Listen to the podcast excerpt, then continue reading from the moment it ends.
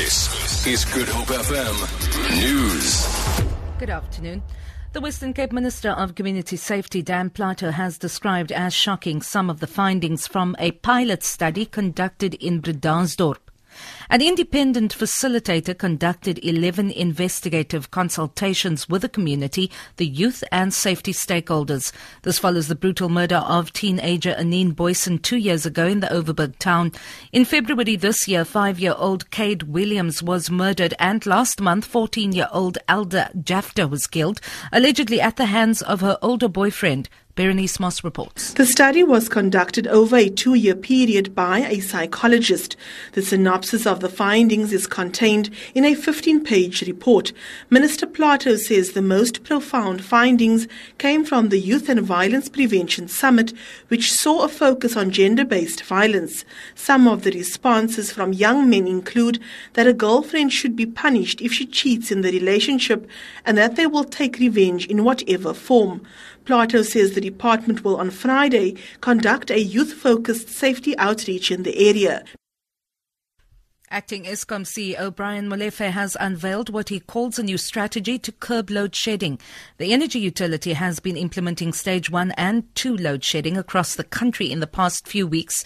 Molefe says they've developed a way of planning maintenance on their generators with minimal or no load shedding. Even when we have load shedding, uh, we are able to provide electricity to uh, 96% of the country. What we are going to try and do differently now is to do uh, maintenance with no or minimal load shedding.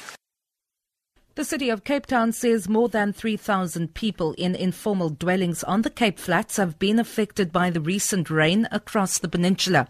Disaster management spokesperson Charlotte Powell says informal settlements in Khayelitsha, Gugulethu and Strand have been affected. She says they are providing relief to residents. Our NGO partners are providing relief as in hot meals, blankets and clothing. And Human Settlements Department is also providing flood kits for the residents to fix their dwellings. No emergency sheltering has been required at this stage. The state has concluded its investigation against a 37 year old man from Plettenberg Bay in the Southern Cape accused of manufacturing and distributing child pornography. The accused, who appeared briefly in the Knysna Magistrates Court today, was arrested in January after Belgian and South African police linked him to an international child pornography ring.